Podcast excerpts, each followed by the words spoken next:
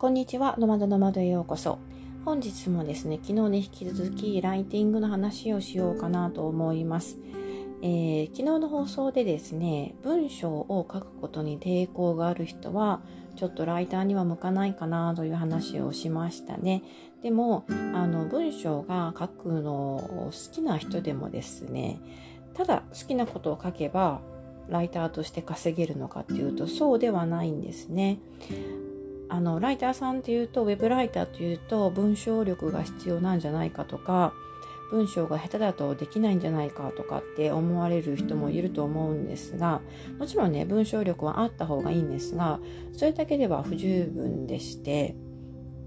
でも文章をねえーと、文章を書く力を鍛えるっていうのはだんだんあのやってれば仕事していれば向上してくる部分もあります。だから文章力があるということよりもそれ以外にもうちょっと大事なことがありまして。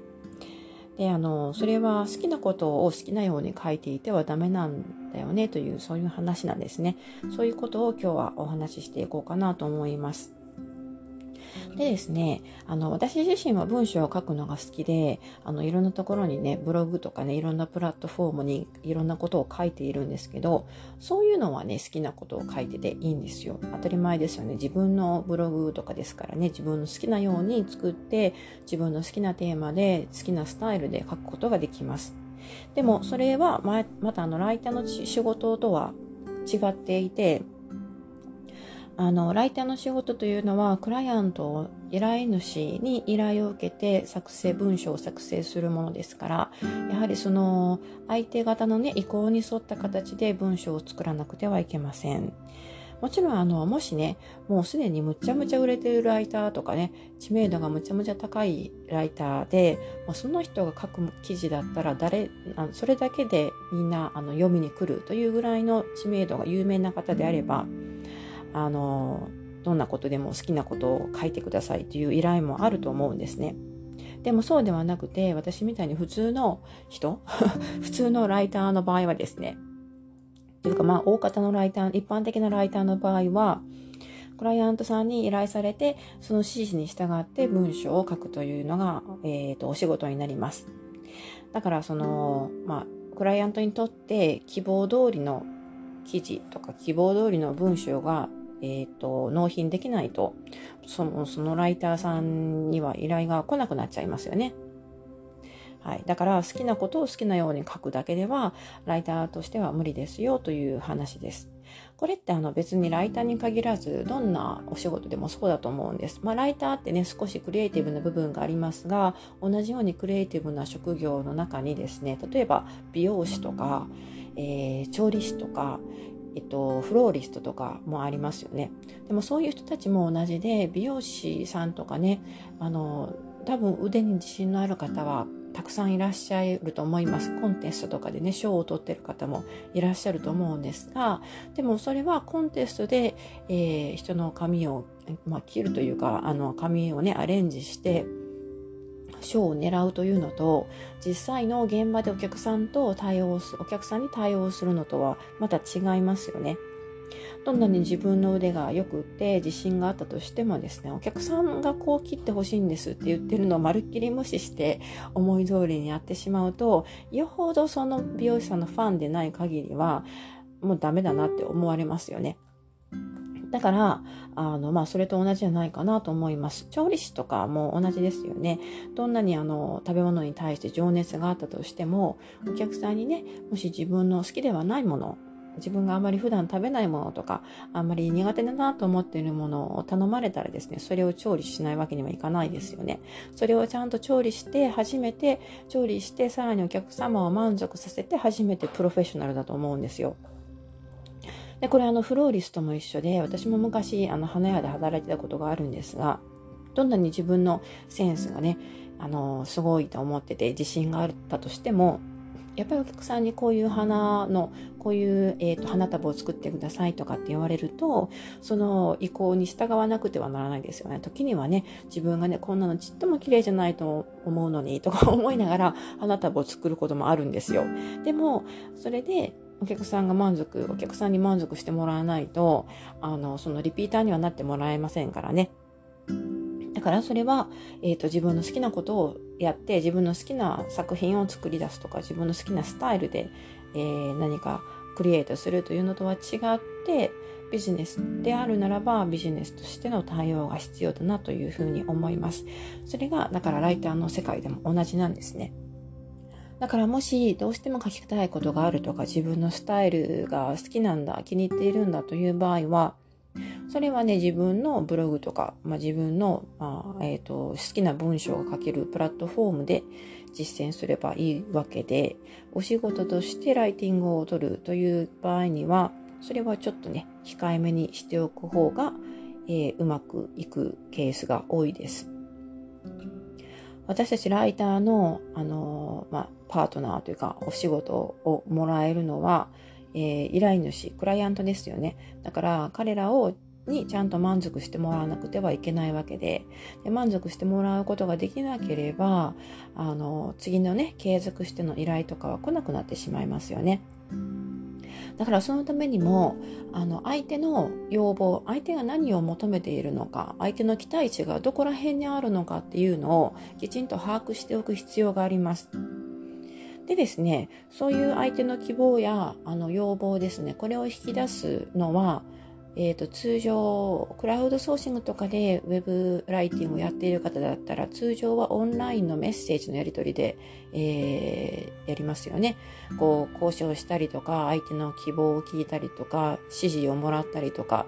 そういうやり取りすべてオンラインで行うので文章ベースになります。もちろん場合によってはねスカイプとかの面接とかで行うこともあると思うんですが通常はメールとかテキストメッセージとかの文章ベースでやるのでこれがね、相手の要望がどの程度なのかとか、相手の、えっと、期待がどの辺にあるのかっていうのが、おことを把握するのにですね、結構これが、えっと、なかなか、えー、骨の折れる作業だったりすることがあります。というのもですね、クライアントさん、ライターにものを、えー、何かを書いてほしいというふうに頼む人、これはですね、大抵の場合、文章があまりうまくありません。あの、別にバカにしているわけじゃないんですけど、自分で、自分でうまく書けないと思ってるから人に依頼するんですよね。だからその人たちっていうのは、大方、えっ、ー、と、文章を書くのが、うん、あまり上手ではない人、あるいは、あの、文章は書けるんだけれども、とてつもなく時間がない人、自分で書く時間がないから人に依頼するというパターンですね。なので、そのメッセージとかね、えっ、ー、と、メールとかの文章も読みにくいですし、わかりにくいですし、あの、時々は殴り書きっぽい、えーと、メッセージになることもあります。でもそこをですね、あえーとうまく汲み取って相手の要望とか、えー、期待値を探る、把握するのが、それも私たちライライターの力量のうちだと思っているんですね。だから、え、ー、と、その、どこまでを求められているのかっていうのをきちんと把握するために、把握するための、え、こちらからの質問のな投げかけ方とかも大切だと思うんですよ。で、先ほども言いましたけど、時間がないという人もね、多いので、あまりそのメッセージ、ライターさんに指示を出すメッセージをちょこちょこ、ちょこちょこ、こまめに書いてタイプしてられないという人もいますよね。だから、その、相手の気持ちを探る、相手の、え、要望を把握するのに、できるだけ簡潔で、えー、分かりやすい返事が返ってくるような質問だけ質問の問い方をする。そしてそれはできれば一気にまとめて質問を投げるというのが、えベストな方法かなと思います。そういうやりとりのやり方も少しずつ、えー、仕事をこなす上で身についていくと思うので、常にね、向上心を忘れないで、どうしたらもっと効率よく仕事が、を運ぶことができるかというのを考えながら、えー、挑戦していってほしいなと思います。はい。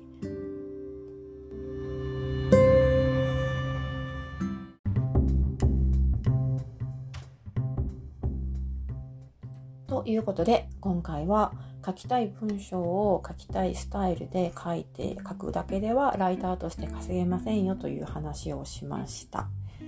はい、ちょっとね、あのまあ、文章を純粋に文章を書くのが好きな人にとっては残念なお知らせかもしれないんですがあのこれはねもうね、えー、っと自分の書きたい文章を書く場所とビジネスとしてライティングの仕事を受ける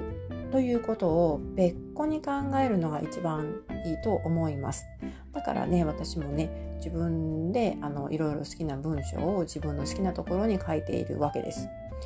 あのまあ、最初自分でブログを書き始めたのは私の場合は最初はウェブライターから入ったので、えー、まあ、クライアントさんからねちょこちょこ依頼をもらうようになって文章を書いてました。で、それで、あの、書いて収めて、そこで終わりだったんですけど、やっぱりね、そうやっていると、だんだんこう自分がね、文章を書くのが好きというのが分かってくると、だんだんと自分の好きたい、好きな文章というか、書きたいことというのが出てくるわけですよ。そうなるとですね、じゃあ自分の書きたい文章をどこで書くのかということで、という考えの延長線上に、え、ー、と、ブログを作ったりとかしたんですよね。